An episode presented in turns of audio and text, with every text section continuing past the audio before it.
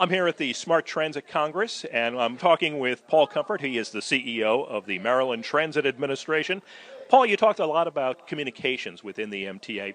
Tell me a little bit about what you are doing to make communications friendly for passengers in the 21st century, if you would, please. Sure. So I'm a big believer in making sure that uh, our internal partners, our employees, and the external customers and our stakeholders understand what our priorities are and what we're doing. So one of the ways we've done that is we've expanded our social media footprint to we're now on 10 social media platforms. We've got dedicated staff that work on doing podcasts. Uh, every few hours we do updates. We use our Twitter feed primarily for service deviations on all of our uh, on all of our modes. We have bus, light rail, subway, uh, commuter train, and commuter bus. So that's our connection to people to make sure they know what's happening. We also opened up our own radio station this year.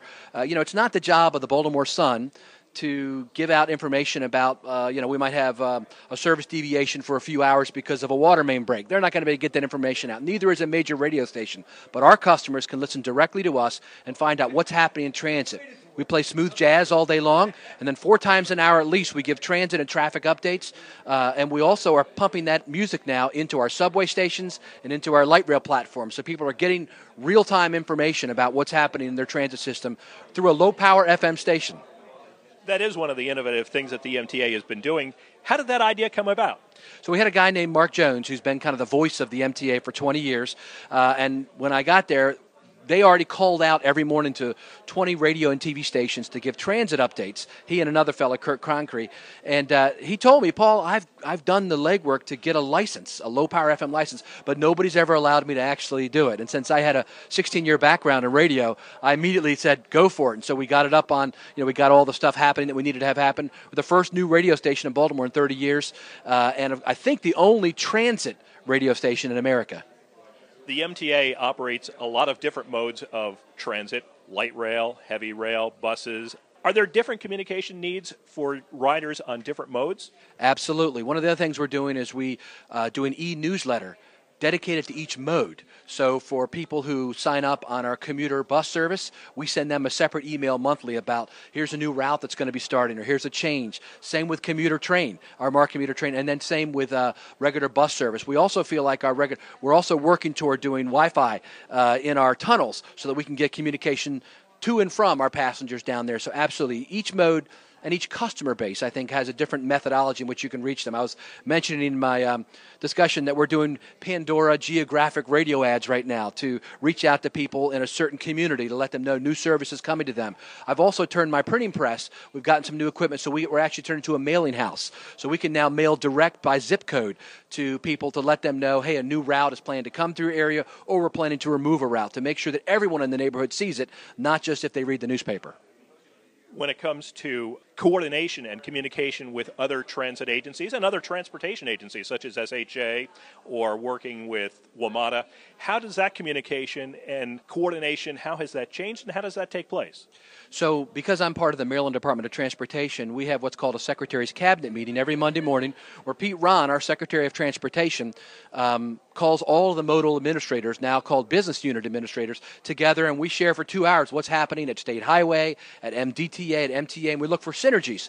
We also have a new program that MDOT has started, Maryland Department of Transportation, called the Excellerator, which is 100 agency wide key performance indicators. And we're all kind of competing to be the best uh, on those indicators. So we're, we're kind of merging and synergizing some of our efforts there. And then for, like with WMATA and other regional agencies, I participate in the Transportation Association of Maryland. I used to be the president a long time ago, and now as MTA, and we help fund all those locally operated transit systems like Ride On in Montgomery County or the bus in Prince George's. We meet regularly regularly with them, and we've got a staff dedicated to communicating with them. And Paul Wiedefeld and I just call each other about every week at WMATA. And we share uh, concerns and what we're working on together. So that's more informal. And one last question. One of the things that you had mentioned, one of the charges that you've given to your staff is to simplify the fare structure. How has the fare structure become so complicated, and how do you simplify it?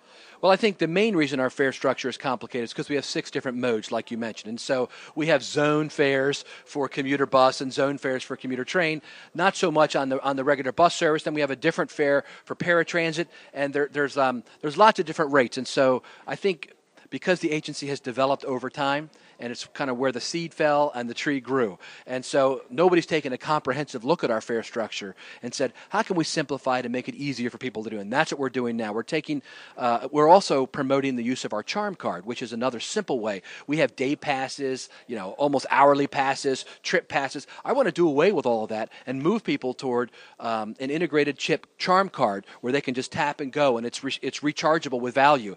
When I got there, only three percent of the people that rode MTA were using our charm card. We have it up to ten percent now. Our goal is to get to thirty percent in the next year. We're doing lots. We're putting out more ticket vending machines where they can get them, where they actually get the card from, and more charging stations, POS stations. Two hundred of them I just bought, putting them out in the system to allow people. You know, they could only get charm cards in five locations in Baltimore City when I got there. So no wonder nobody was using it. So now we're making it more accessible, but we're also leaping ahead of that to go toward this open fare system where you can just tap your credit card or use your Google Wallet or your Apple Pay. So uh, that to me is the ultimate solution, and I hope we're within two or three years of making that happen at the MTA. Paul Comfort, thank you so much for taking the time to talk with me today. Thank you.